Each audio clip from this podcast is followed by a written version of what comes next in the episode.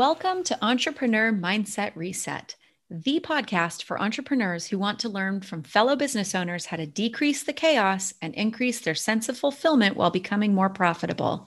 I'm your host, Tracy Trapesky. I'm an executive coach and consultant and mindset mastery expert. I'm also mom to two amazing teenagers and a menagerie of adopted furry family members. In each episode, we explore challenges, opportunities, and actionable tips to help you move your business forward while staying true to your vision. You'll hear from me and my guests how we've tackled some of the pitfalls and unexpected surprises that entrepreneurship delivers. We're the real deal, and we're here to inspire and encourage you. Let's dive in. Hi, everyone. Thanks for tuning in today for a new episode of Entrepreneur Mindset Reset, the podcast where entrepreneurs just like you and me share how they master their mindset to overcome obstacles to their success. In today's episode, I am so excited to speak with the brilliant and creative Sarah Dillon Jensen of Mockingjay Press and the Snohomish County Farmers Markets and Washington State Oregon, and Idaho Farmers Market Associations. She's basically the maven of the Pacific Northwest farmers markets. Sarah's journey from the fashion world to farmers markets is quite remarkable and seemingly happened by accident. But as you and I know, nothing happens by accident. Her drive, organization, ability to make things happen, and deep connection to her community all brought her to where she is now. If you've ever been to your local farmer's market, you may have noticed that the prices are generally higher than your average grocery store. This can be prohibitively expensive for people who fall below a living wage. You'll hear in our conversation that Sarah's passion and commitment to our community, particularly for those who are underrepresented and underserved, is very touching. And her advocacy, combined with local government action and funding, is supporting all people to get healthy, fresh food on their tables, regardless of income. Sarah shares her best tips on how to get involved and engage in your community. The first tip is to pull the band aid off and just engage. For you introverts, start with one person. You might be surprised how quickly you build your network and grow your community. Listen, take notes, and also make note that while we were talking, Sarah's ever entrepreneurial spirit just may have sparked another business idea to meet the need to make another her so she can continue to support farmers markets. So grab a beverage or a snack and settle in to listen to Sarah and her amazing journey. Sarah, it's so good to see you. Thank you so much for coming today. Thanks for having me. I am really, really excited to do this interview with you and just to share kind of your journey. I love your story about how you got to where you are now. And, you know, as we were before we started recording, that you're spinning a lot of plates and, you know, what you've done to make that work, I think is going to be really valuable to our listeners. And also just would love to hear kind of what led you up to where you are now and and all that good stuff. So I'm glad that you're here. Thanks for coming. Yeah, so uh, my my career path is a little bit of a winding, lots of forks in the road. I was born and raised in Alaska. Family was into dog racing. I was not physical, and so I kind of channeled things into more art and creativity in school. And when I first graduated from my first degree, with which was the University of Alaska Anchorage, I was definitely wanting to jump into something creative, and so I looked into fashion design schools because that's just a dream that many girls have um, mm-hmm. that are interested in fashion. And so ended up going to Los Angeles to the Fashion Institute of Design and Merchandising during the move there, which was a 3,000 mile drive from heck in a U-Haul and a cat, I decided wow. that I really liked, yeah, yeah, it was a lot. I decided that I really liked Washington. So during school there, I decided to look at companies in Washington to work for. So I ended up graduating, moving up here to Seattle, and you know, working for a lot of really great companies: Eddie Bauer, Tommy Bahama, Zumiez, Brooks Sports, and after kind of experiencing all of the different aspects that go into clothing manufacturing, from operations to design, color management, those types of things, I kind of got burnt out. It's a very fast-paced industry a lot of creativity on demand. Even working in the operational side, you got to get creative with factory loads and things like that. And all of it was wonderful experience, but I just kind of started leaning towards that desire for small businesses, that desire to see them succeed. This was right about the time of the economic crash in 2008. And so mm. I saw kind of small towns like Snohomish, Washington, start to falter. And shops close and not be reopening with new stores. So I started volunteering for the Historic Downtown Snohomish Association with some of their wine walks and things to try to bring vitality back to the region and bring people and tourism. That was in 2012, I believe. And just going to these little meetup groups and networking groups with other women in business, women in small business, and really just finding some amazing humans, some amazing women, some very inspirational women, one of which needed an assistant. And after doing some evaluation of kind of my life situation and my now husband, then at the time fiance, we decided that I could just take a leap and go for it and have a little bit of a business plan, have an understanding I saw the the main need for these businesses to have social media assistance with mm-hmm. their Facebook and marketing and websites. And I didn't know necessarily what I was doing, but I kind of had I was right about that age where technology didn't it wasn't difficult for me to adapt and learn. Mm. So jumped into that started making a lot of connections through this kind of pseudo assistant position and then um, a few years after that through these kind of networking and getting my name out there ended up finding out that the Snohomish Farmers Market was in need of a new manager. And a friend of mine that worked for the city was at a chamber meeting. She texted me. She's like, "Hey, you should call this number. They're looking for a manager." And I was like, "And." I don't know. I don't know how that works. I love farmers markets, but I don't know how that works. And she's like, "Excuse me." She's like, "You could figure it out." And so like, I did. Sure. And sure. so I interviewed and and I got hired almost immediately and I was just thrown right in to tents and sandbags and street marking and vendor relationships. This year in 2021 is my seventh season with the Snohomish Farmers Market and I've now taken over two other uh, one other market and I've created my own in the city that I live in currently, which is Lake Stevens. So you've you've been a little busy. just a little bit. just a little bit. and so through if I understand right from your story that through the social media and sort of working as the assistant to this other person for small businesses, you started your own company as well? Yeah. You, you didn't was, have enough to do?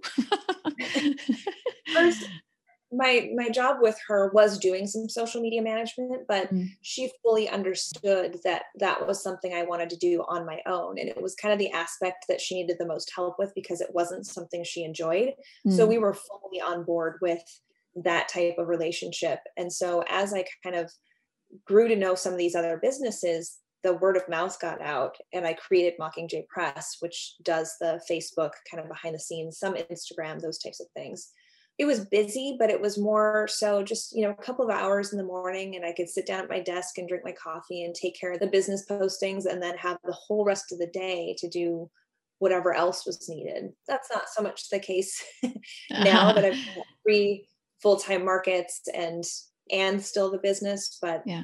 through networking and things like that, I've been able to hire an amazing assistant that has helped Mockingjay Press survive that mm. aspect of it. Because you are, I mean, you've got your hands full with the farmers markets, and are they in person year round, or is there a season when there aren't any markets open? We have in Washington, we do have some that are year round, but mm-hmm. the three specifically that I run are seasonal. So okay. they generally kick off May through September to mid October because of the demand for so many of the vendors, especially last year when things were canceled left and right, farmers markets were still considered an essential business because there's food access at them, whether or not that's fruits and vegetables or processed goods like jams and sauces, honey, those types of things. We created holiday and harvest markets too. So there are several that we do as kind of a one day special event during, say, harvest season, like Halloween or towards Thanksgiving and Christmas. And now that's kind of become a rotating event that everybody expects each mm-hmm. year. Ah. Well, it seems like, you know, first of all, you you I don't know if you were thrown in or if you jumped in, but you went in with both feet and just picked it up and ran with it, right? Because you've made some changes along the way. I remember when we talked before, you were saying just how, you know, it was kind of like learning through a fire hose or something, but you've made a lot of changes along the way, right? Do you have a lot of flexibility in how you do things besides like health department and state regulation type stuff? It's funny you say jumped in with both feet because my first day as the new brand new farmers market manager, I totally broke my toe because I dropped a tent weight on it, not realizing the impact that that would have. um, so, but I literal. I nobody knew until I got home that my yeah, toe was right. broken. Oh, but um, but yeah, there's definitely I have been given leeway to do things to create more efficient processes. Mm-hmm. You know, everybody works differently, and the the previous manager wasn't she had been working on this market a long time so just kind of the processes were the processes because that's how they had always been mm. so i jumped in with you know having a business degree and having a lot of office experience how can we streamline some of this how can we make these processes easier and to be honest having three farmers markets and sharing some not all but some of the vendors between them gives me kind of that familiarity. They know what they're getting, they know what to expect. Even going to farmers market conferences nationally, we've networked and come up with solutions with other market managers, you know, maybe some that have really big year-round markets and how do you manage this and those collaborative opportunities are huge and super impactful so mm-hmm. i always try to put myself out there for I'm open for a coaching call or I'm open for to get on a, a Zoom this last year and just talk about how we can make things different or better in line with standards that we all have to keep. Mm-hmm. Do you also collaborate outside of the state? Like you learn from yeah. other, yeah. We're part of the Washington State Farmers Market Association, which collaborates with Oregon and Idaho. It's kind of like the Pacific Northwest region. Mm. But there's definitely market managers that have come from all over the United States to these conferences to collaborate. I've gone to some in California, the Intense conference, and it's really neat to learn to just learn and, and, share the stories. And some of that comes back to the social media aspect of it. How we talk about our farmers market is mm. a story and it's that emotional connection. So it's fun to be able to share you know, our market manager met this New York farmer that is using the space on top of buildings to create farm and agriculture in the city, like in downtown Manhattan. Wow. so cool. making more people aware of that is, mm-hmm. is also part of my job. Very cool. And do you do the social media for the farmers markets or do you give direction and somebody else does it? I do it. You do it's, it. They're my babies. I can't I can't yeah. let it go. yeah, I get that. there are some things, you know, where we're kind of like, you know, if it gives you energy, maybe it's okay to spend time doing those things. I think, you know, sometimes it just makes business sense to let it go, but sometimes we get actually get energy from it and it's I do not get energy from doing social media, so I outsource mine. Mm-hmm. Yeah. And honestly, the amount of information that I just kind of hold up here or have on my computer to try and download that to somebody else to help them understand would almost be more work than it was worth right. for this for the specific farmers market posts. Yeah. Very interesting. One of the things that really struck me when we first met is just how I believe that your entrepreneurial spirit is what has helped you manage to get to the place where you're where you've got these three farmers markets now that you're managing. And you know i'm sure that when you're getting ready to go to college and then going to fashion school that you were not thinking about farmers markets. No it was not. I'm just going out on a limb but what do you think are some of the skills that you've transferred from your experience? Like you were saying, you have the business experience. Like, what are some of the things that you've brought with you that maybe helped streamline? Because I'm guessing I don't really know that much about farmers, like the internal workings of farmers markets. That is it like a career path that, like, is it something that people think of, or is it sort of like something people fall into? I definitely think that it's more something people fall into unless they've grown up around it their mm. entire lives. Yeah. We didn't have it in Alaska until probably I was in late high school or college. But I remember attending them and thinking that they were fantastic. But what we did have was the state fair. Mm-hmm. It's very different than other state fairs in that it's all local agriculture and artists that come together versus the big commercial type yeah. of businesses, the mm-hmm. you know ShamWow and the mops and all that kind of stuff. And I was always fascinated and always loved shopping with those artists and things like that. But I think as far as the skills go, being very organized. I think I've already mentioned that because if I'm not organized, it comes through towards to the vendors or to the customers. And that kind of creates a sense of chaos. And I've been to markets that have that kind of feeling. Mm-hmm. And there's nothing wrong with that. It's just, I know my internal chaos can't really be displayed for everybody else or the whole structure falls apart the drive i think i've always been driven you know i knew as soon as i left high school that i was going to college i couldn't quite decide on a degree so i decided business would be a great fallback and here it is being used all the time yeah even going through fashion design school there was very specific types of companies that i wanted to work for i had zero interest in high couture high fashion moving to new york any of that kind of stuff i was very like boots on the ground down to earth. I want to make things that people can use. And so I think that that kind of all fell in line with just the task management and kind of always looking ahead to see what what's out there. Mm. I can't picture my life any other way right now. I'm kind of getting to that point where my name and my reputation have gotten out there and so other cities are approaching me about other farmers markets and revitalizing them and getting to the point where I need to kind of make that decision. It's it's that next step that I never thought that I would be at. But mm-hmm. do I start staffing out and have a company that manages these markets and really hire some amazing people? Where do I find those people? Like these are the growing pains I've never experienced before. So it's scary, but I also know that with organization and drive and putting myself out there and being honest and open i can find a solution. I just don't know what that looks like yet.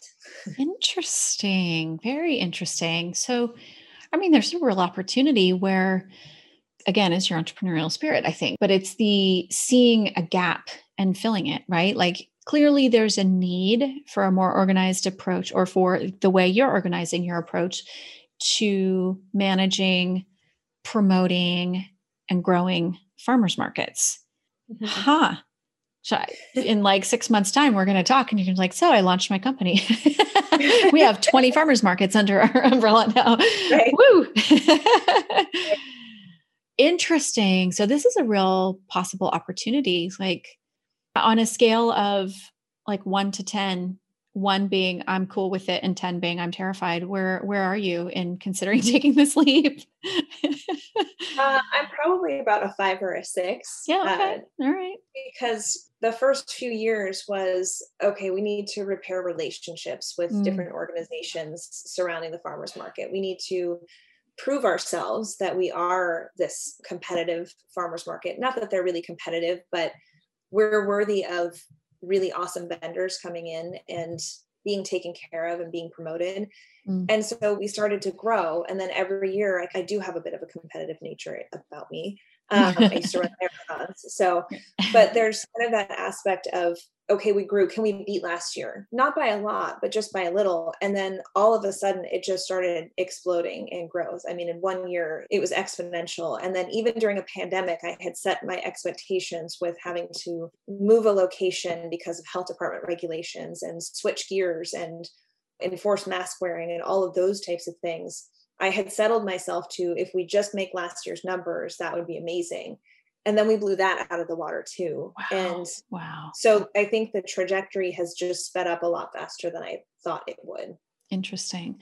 Do you notice any pattern in like people's behavior? I know when we talked before we talked about how i think this is remarkable because uh, you know it's often cost prohibitive to buy goods at the farmers market for underprivileged people and there's ebt and we'll talk about that in a minute but are you seeing a change in people's behavior? Do you think it's because of the pandemic or is it over the years that people are just becoming more aware of what they're putting in their bodies and or do you know? I think that it's a little bit of both. Mm. I think that it's kind of one of those chicken and egg conversations. Like you have to have a, a good market for people to come to mm-hmm. that has a, a beautiful vendor mix. So not only amazing fruits and vegetables, but also the arts and crafts that go with it the jewelry the painting the glass blowing those types of things so the more enticing you make it the more people want to come and get to know their local farms and artisans and those types mm. of things the pandemic shifted everybody i think at least in our region to what can I do right now to support my restaurant down the street, to support this small business, to shop local? How can I continue, even though I can't go eat there or I can't go shop there necessarily? How do I support them? And it was huge movement at the beginning mm-hmm. of the pandemic. I saw it in community groups on social media. Give me five restaurant recommendations that are doing to go right now. How do I help? And giving gift cards and buying gift cards for restaurants for later on down the road. With the farmers market, we were one of the only sanctioned things that was happening that people were allowed to go out and do. And the weather was nice and it just like was the perfect wonderful storm of people being motivated to get out and do and support and mm. the third aspect that you were talking about feeding your bodies our bodies good food that became a very very big reality, especially as we started to see some of those big meat manufacturers have shortages or have outbreaks and have to shut down. All of a sudden, people clued into I can go down to the market and purchase meat from a farmer that has raised this cow 20 minutes from my house. Mm-hmm. Yeah. so it was kind of threefold, really. And we're still seeing some of the after effects of that with people not feeling as safe as going to the grocery store. But then there's all the incentives that I think we'll probably touch on with the EBT and lower income too. Mm-hmm.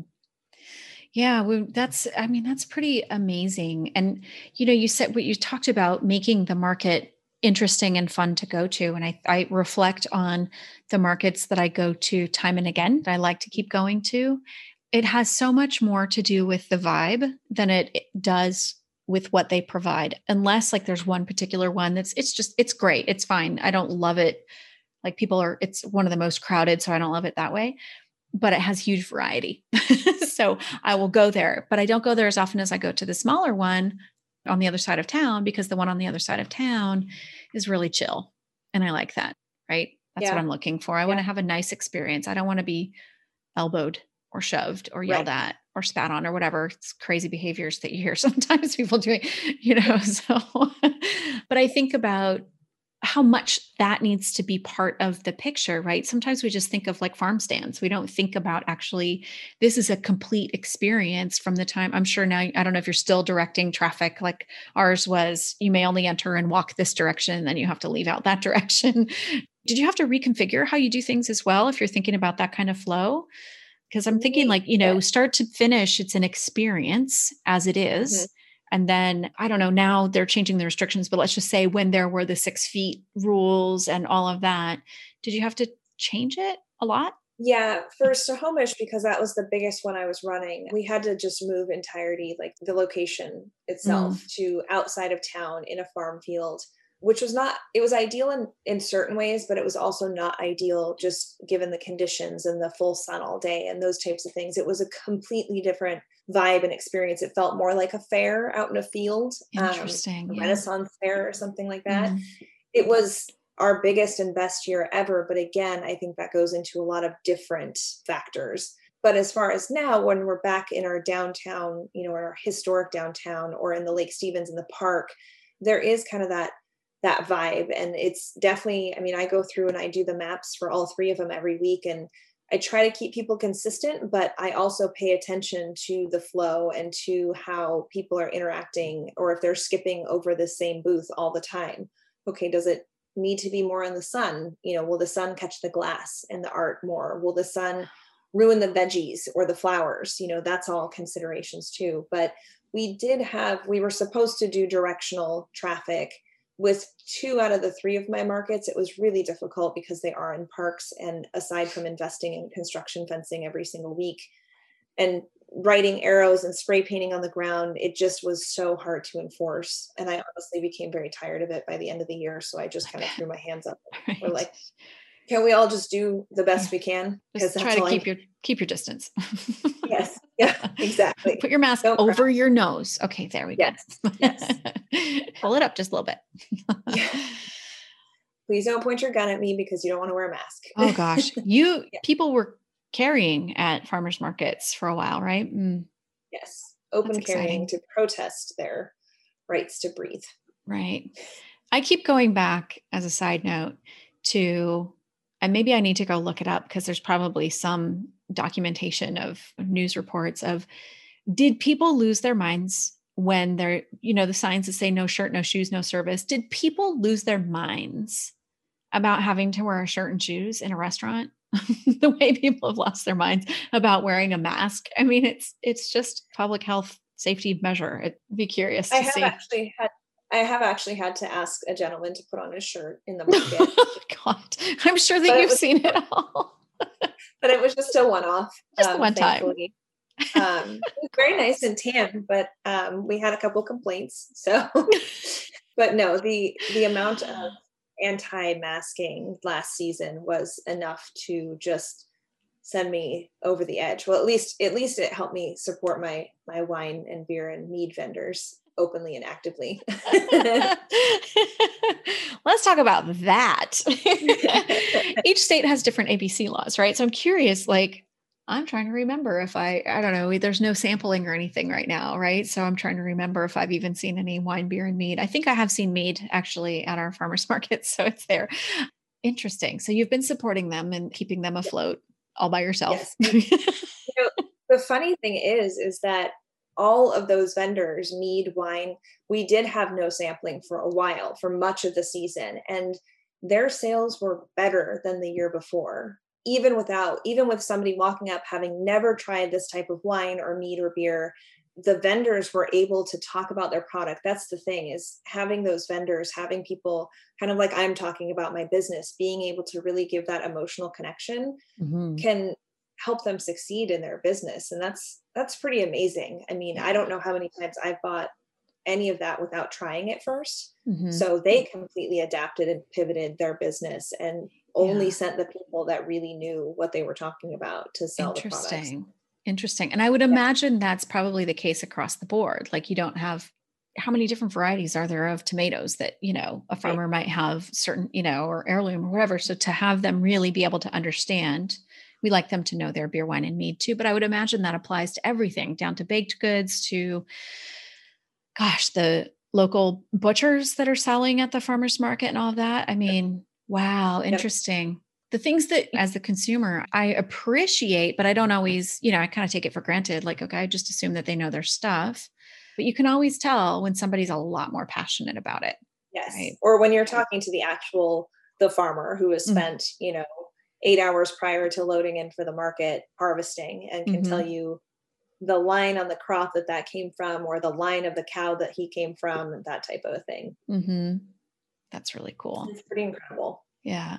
So prior to jumping into this or being tossed into it or some combination thereof, I would imagine that your knowledge of like locally grown and sourced and whatever was maybe a little bit less deep.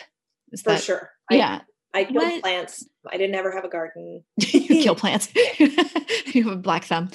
pretty much Has it changed your I mean, I would imagine that it changes your view of small businesses, but this is even more like small farms and small agricultural, small, you know, artisans and things like that. It's just a whole different beast.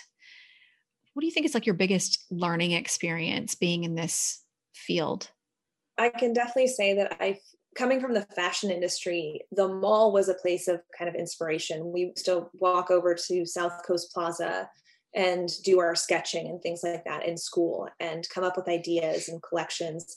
Almost as soon as I started working, not only for the small businesses, but what through social media, but the farmers markets, I feel really uncomfortable and weird going into a mall. Now, you can't really get clothing from a market. You can, like certain things, sweatshirts and t shirts and but you know i'm six feet tall so they don't sell pants for me at a farmer's market. But it just feels kind of weird weirdly uncomfortable going into a place of such like high consumerism. And honestly i didn't miss a lot of that during the pandemic when those malls were shut down. Kind of made you think about what you would purchase online. Also living in kind of the amazon capital of the world seattle we have that convenience factor and there was that shift in ordering everything from Amazon when the pandemic hit, but it still just felt weird. It was, could I get this through somebody else? And Mm. could I order from my jam gal and meet her for a pickup? So making a little bit more conscious decisions has kind of been the name of the game, especially for the last year and a half. supporting local when we can, the businesses, the restaurants, and the things that we go out and do personally, my husband and I, has definitely changed to small and local as most for most everything. And mm-hmm. if we mm-hmm. have visitors come by, you know, when that can happen again, we try to share with them those things. And anybody that's looking for recommendations on community groups, I'm the first one to pop in there and talk about the farmers market or talk about a vendor that can help with their wedding, that kind of thing. A lot of our mm-hmm. flower farmers are they're of Hmong descent, which is an Asian ethnicity. And their style of farming is, you know, the entire family lives on this farm and does everything they can. And seven of them are in the booth making flower bouquets and things like that. Oh, wow. I strongly encourage people, women getting married, you know, that type of a thing, to come shop from them first because not only do they get a great deal, but they get exactly what they want. They're supporting the local economy. That dollar is staying in their community versus going to a florist or something like that. Not that local florists are bad, but going to a grocery store, ordering something like that is it can make a huge difference. Yeah. Well, I, I definitely have noticed like a real push for that. And we live in a college town, so we do live in a little bit of a bubble. Well, a lot bit of a bubble. but but there's I think that the messaging has become more clear a lot of it due to the pandemic of like shifting the focus and like let's look at how we can support one another you know we were talking before we started recording about how frustrating it is to see people behaving badly and being really selfish and all of that. And we can look at yeah there's but it seems like the people who behave badly do it a lot louder than the people who are off doing the good thing because they're not looking for any kind of they're just doing it right? They're not looking for accolades or anything. They're just going and doing it that way. But I definitely notice like there's a real push for supporting local that, you know, we're looking at economic issues, but we're also looking at like the environmental impact of shopping local. And we had already been thinking about it in our household. We don't eat a lot of meat but we when we do we want to eat high quality stuff and we finally made the change for like 90% of what we purchase is from a local butcher that sources within i can't remember the mile radius but all within the state of north carolina that feels good but also like i think it's better for our bodies in terms of you know everything from like the honey to the vegetables to the to the animals locally like I know the honey, the local honey helps us with our allergies and seasonal allergies and things like, you know, but I just, I think it's better in so many ways to the extent that we can to do that. As I mentioned earlier, you know, we're kind of, we kind of alluded to it that it can be cost prohibitive. I mean, it is more expensive to shop that way. The way we justify it is that we don't eat that much meat. And so for us, it makes sense to pay a little bit more to have something locally sourced. And we just it makes us enjoy it and appreciate it a lot more too. We're wasting less. But I don't often make any kind of assumption that people are going to be able to go to a farmer's market if they are receiving food stamps or EBT. However, I see signs when I go there, I go, oh my God, that's so great. They accept EBT. And you have incentive programs and you've worked on grants with the state and federal government to promote that, correct? Or something along those lines?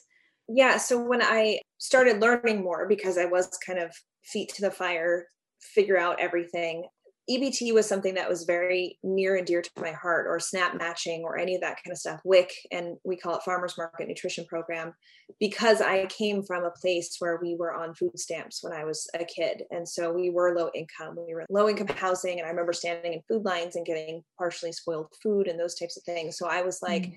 This is that place that I can come back, circle around, and help other people that may be in the position that I was when I was a kid. There's lots of different ways to go about it, but being part of the Washington State Farmers Market Association, we get information funneled to us that's relevant to us all the time. So that's really, really neat.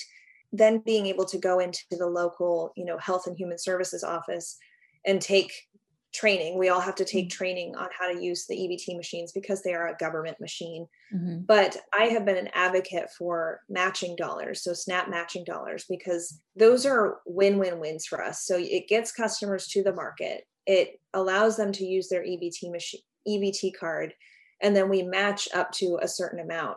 The funding from that comes from anything from the soda tax or the sin taxes or those types of things. A small portion of that or just federal grant funding to help, especially like in the pandemic. We now have pandemic EBT cards where entire members of the family get these cards and everybody can get matched up to $40.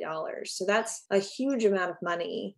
And it can only be used at the farmer's market, not necessarily ours. The matching funds can be used at any participating market, but really the end beneficiaries are the families eating wholesome foods mm-hmm. and then the farmers that are getting far more customers and they're reaching more customers. And who knows the next week if that customer comes back and doesn't have anything on their EBT card, perhaps they use their grocery budget mm. at the farmer's market instead of at the grocery store, where they know their food is fresh, it lasts longer.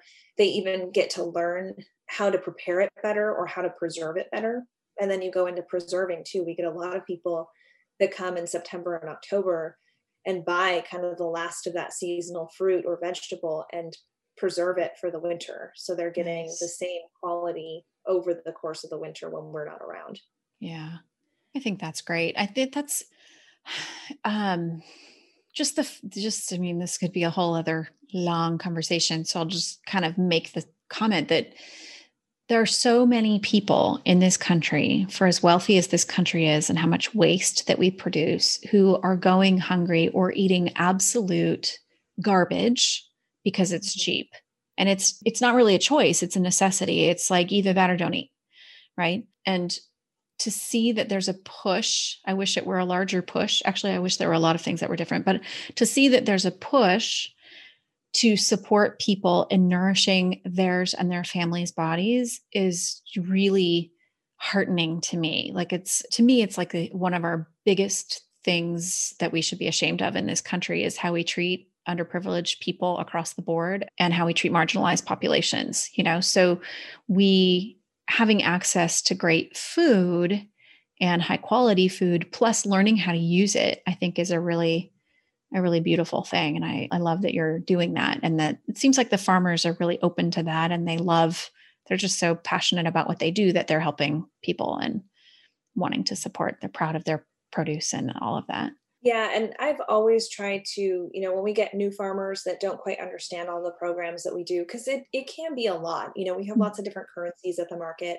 I try to to approach them with these programs as 100%, 110% positive thing. It's not something more for them to manage or something for them to deal with. It's we're feeding our community and everybody is an equal here at the market, regardless of if they're using a red token or a voucher or a green token or cash or a card. And a lot of the farmers have developed relationships with these ongoing customers because that's mm-hmm. inevitably what happens is they come back because that familiarity. I can go here, I can get my extra $40 they come back week after week. And what the farmers will do, and I've seen it, and it just warms my heart, it almost brings me to tears when I see it, is that they put extra. Oh, I see you've got two red tokens and 10 vouchers. And so they just give them extra, or they just put an extra tomato in the bag or something like that. And I think that's really cool. And it really speaks a lot to like the humanity of farmers markets. It's not mm-hmm. just a business incubator, it's not just a, a weekly thing. It's it's a lot more than that. Yeah, that's really beautiful. And I, I love how you worded that. We're feeding our communities. So that mm-hmm. is what we're doing. And yeah, I think that's, we can take a lot of comfort in knowing that that's there and also be encouraged to do more, right? Mm-hmm. That we can support, if there's a way to support, like we've got local programs here, like when the pandemic started, we received an email from the school district, I think after the second week of being in lockdown, which we thought might last six weeks. We're a tiny, tiny, tiny school district, and they had distributed, gosh, I can't remember. In two weeks' time, I think they distributed like 25,000 meals or something like that. We have 12,000 students in our school district.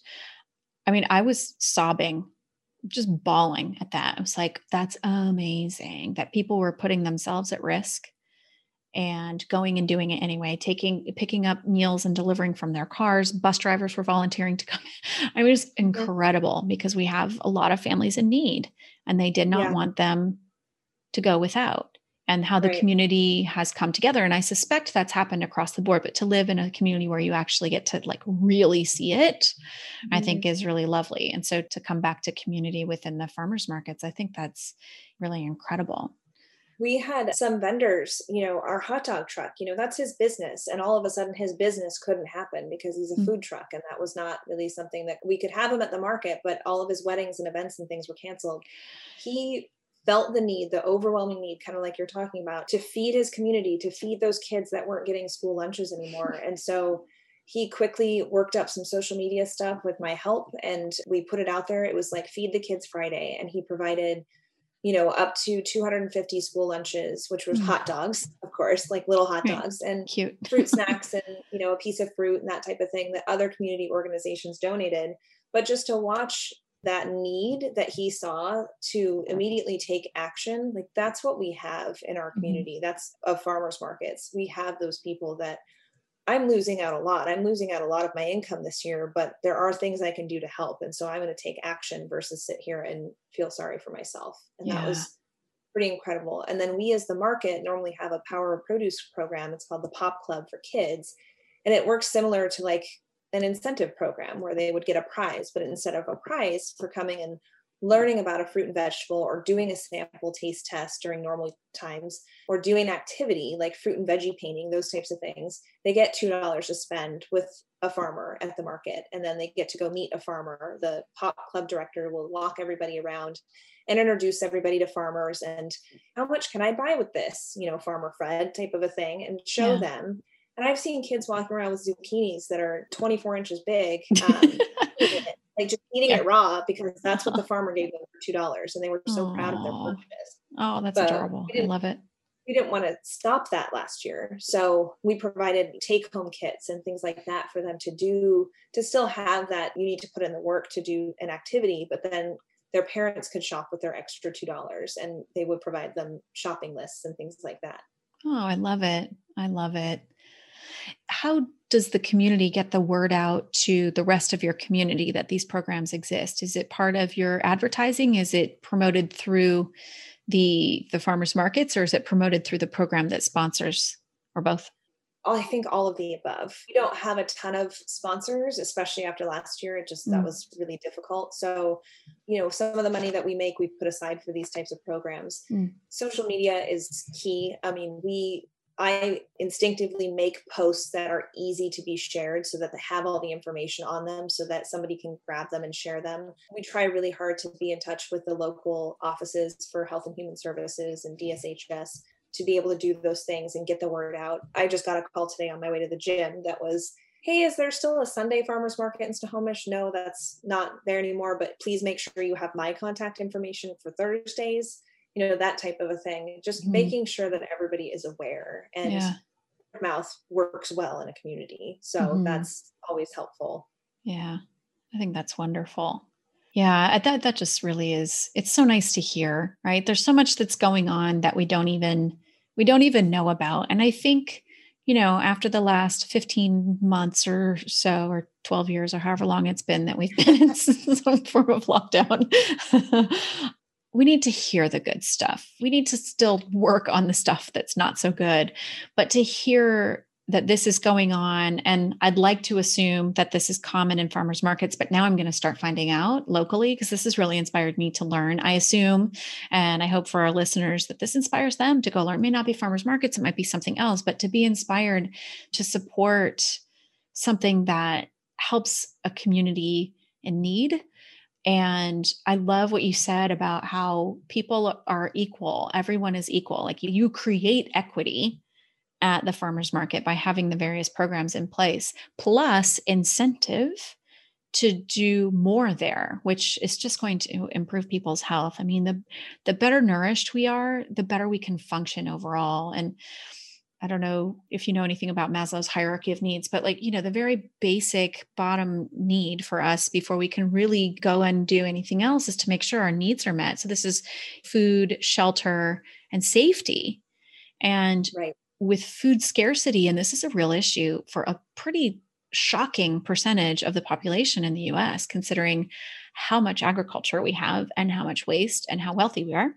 It's a real thing to see that there are things going on or there are ways that we could improve that and support our communities, I think is really, really encouraging. So it's yeah, good work a, you're doing. great way Yeah, it's a great way is just to volunteer for any of these local organizations. The farmers market, we had a big snafu last Thursday that is way too long of a story to relay, but it required putting a call out to the community and we had 25 volunteers show up and that's huge. I mean, mm-hmm. I, I can get one maybe during the summer to have that many people show up and then to have them come up to me afterwards and have that understanding of I had no idea that this is what it took every week to make this happen. That kind of awakening of I don't go into a grocery store and assume that there's just going to be magically more oranges if that's what I want. So I think them realizing some of that, a, a, few of them said, How can I get involved more every single week? Or how can I get involved with the kids club?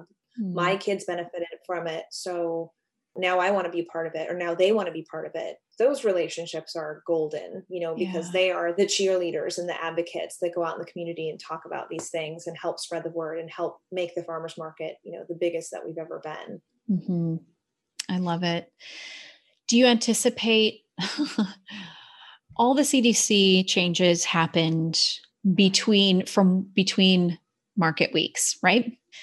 They actually happened during market day. Oh, that's right. Day of. Yeah, sweet. And so we could talk about what that meant, but I think the bigger picture and the and the real point that I want to make is about agility and adaptability. So you know, there's only so much you can do, but have you become more agile, more adaptable, adaptable, adaptive in the last year and 12 years ish? I think Yes, I definitely have the persona, and like everybody in my family and my friend circle knows that I have extremely high expectations of myself and I'm a perfectionist. Mm. Some of what we experienced in the last 15 months, eh, it was nothing I could control. And that was, I think, the hardest part for me to like let mm. go of.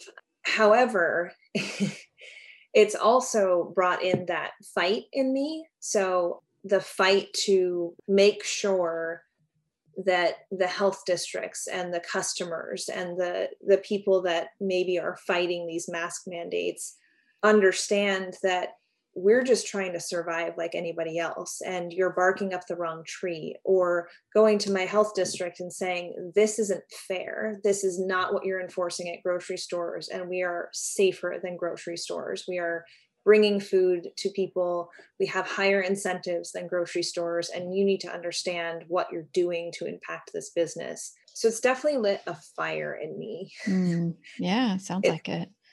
Last season started with our markets only being able to have food and farm. So we weren't allowed to have any of our artisans and crafters, but what they considered flower vendors was an artisan or a crafter when we like we just talked about how they're agriculture. Yeah. And i put out a post on social media and it ended up getting to a local news broadcaster and he called me. I was on my way home from the gym and he said how fast can we interview you? How fast can we set this up let me wash my hair I, I, was just like dry shampoo yeah, and, and, a little, a little lip gloss, and we're good to go. yeah, let me get my fruit and vegetable dress on, and I will meet you there. And awesome. sure enough, that absolutely changed. It changed the game. It got shared around enough to to change the health district's rules, mm. and we were able to invite them all to participate in our first market versus having them wait until I think it was eight weeks later that we were allowed to add everybody else back in. And. I continue to fight for them too. The artisans and crafters, I said, I can go into Target right now and I can buy a sweatshirt. So mm-hmm. why can't a sweatshirt vendor be at a farmer's market? Right. Yeah. The jewelry section is not closed at Kohl's. So mm-hmm. what difference does it make? yeah. Interesting. Wow. Gosh, all the intricacies. One thing that that's really coming up a lot is how powerfully you are using social media. And I think that ties back to your company. And just a real quick on that, that we mentioned it earlier, I think before we started recording, the one way that you've managed to keep your company going, just in general, from being so busy, but especially in the last year or so, was hiring somebody, right, to come in. And was that hard? Because you said, you know, you have perfectionistic tendencies and maybe like to be in charge. So was that hard to let go, or was it just time and you just knew that it was It was both. It was really hard because finding another me is tough mm. and it's impossible, right? You know, you can't duplicate yourself, and that's okay because maybe I shouldn't be looking for another me. Maybe I should be looking for somebody that's got different strengths and weaknesses. Mm-hmm. It was definitely a process.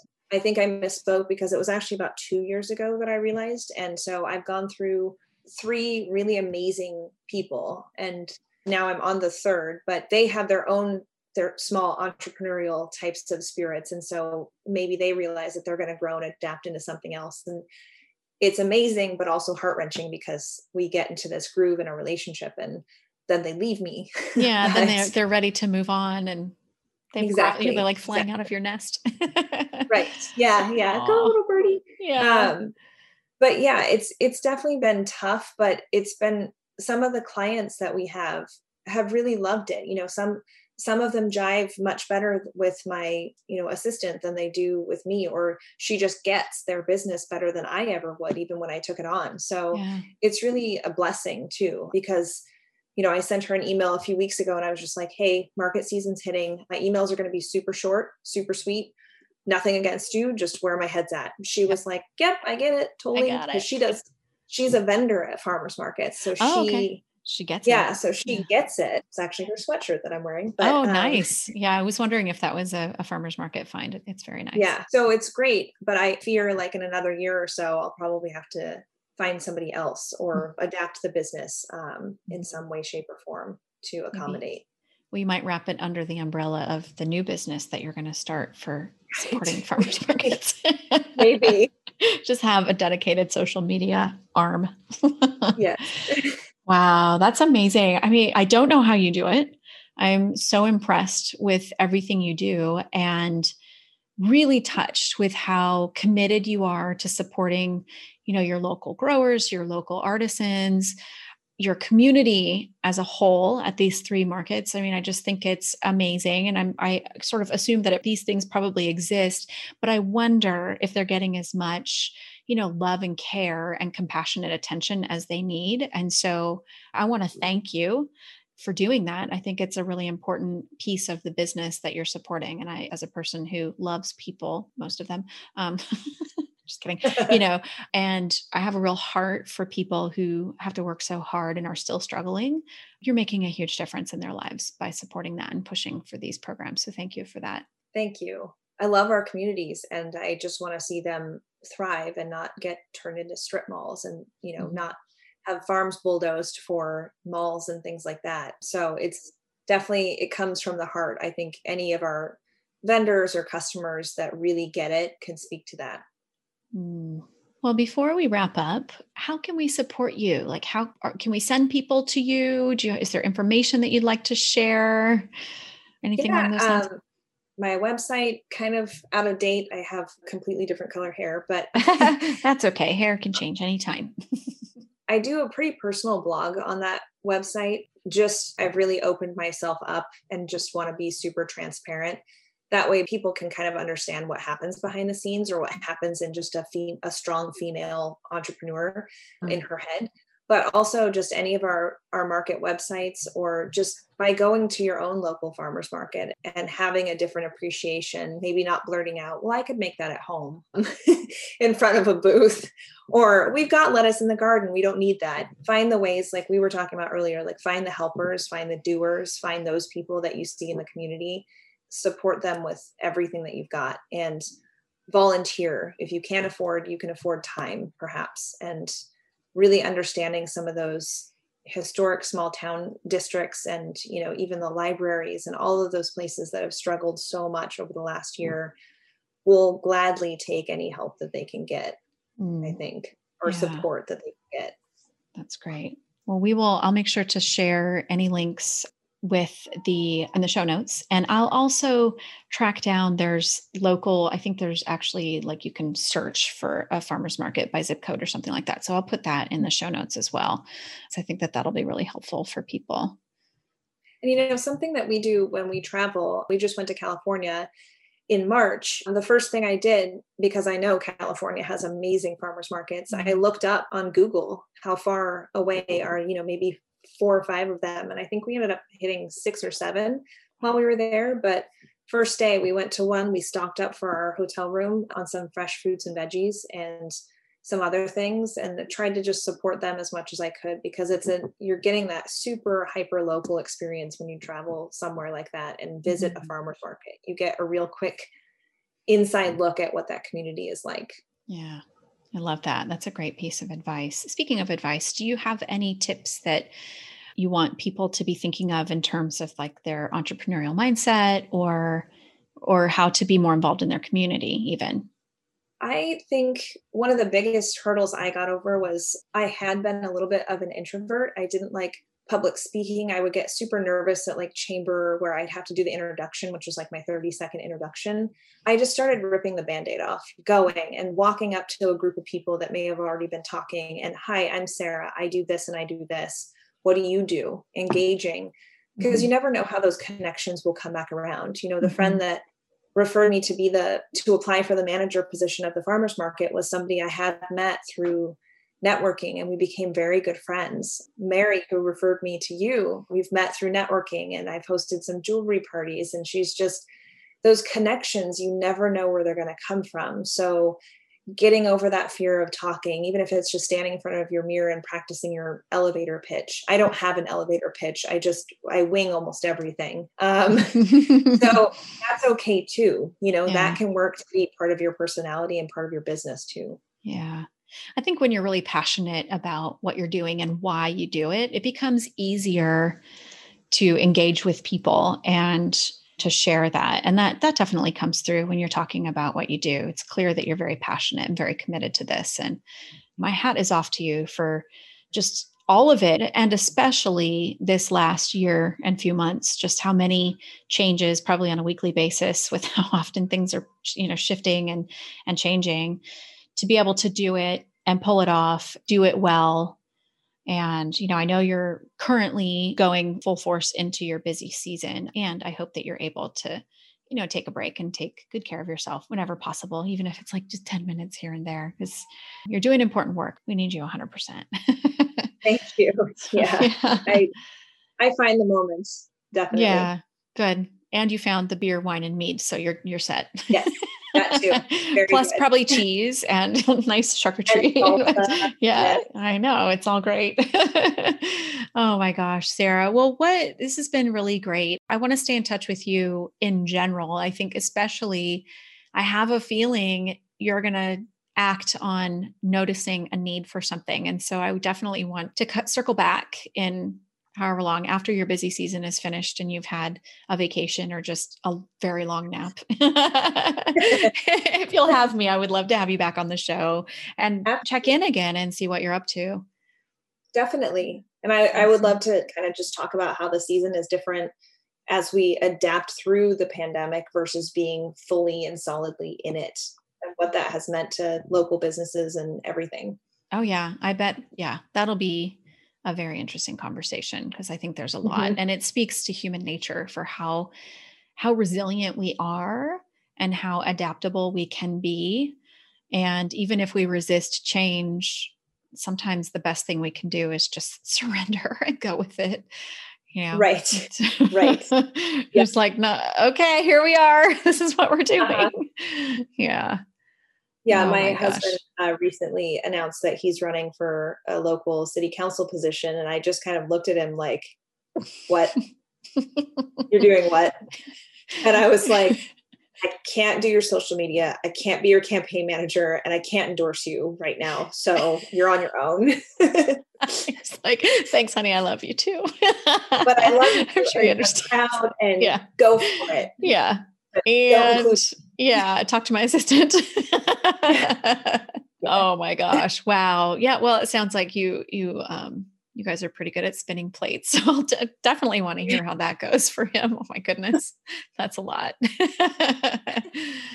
Oh my gosh. Well, I really appreciate your time. I know it's your busy season, so I, am really thankful that you were able to take time out and come on the show. And and we'll share all of your links and ways to get more involved in farmers market community. And just thank you again so much. This was really wonderful.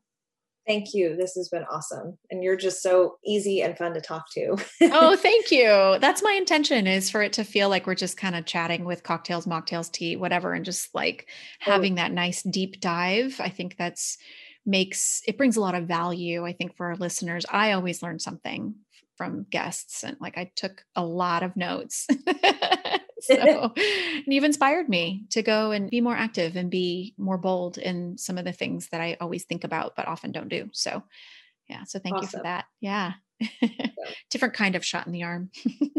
right. oh, well, I look forward to talking to you again soon. Thanks again for coming. Thank you for listening to this episode of Entrepreneur Mindset Reset. If you liked what you heard, be sure to click the subscribe button so you'll never miss a show. Please leave us a review and tell your friends about us so more people can hear the valuable information we share in each episode. We look forward to hearing from you and celebrating your success.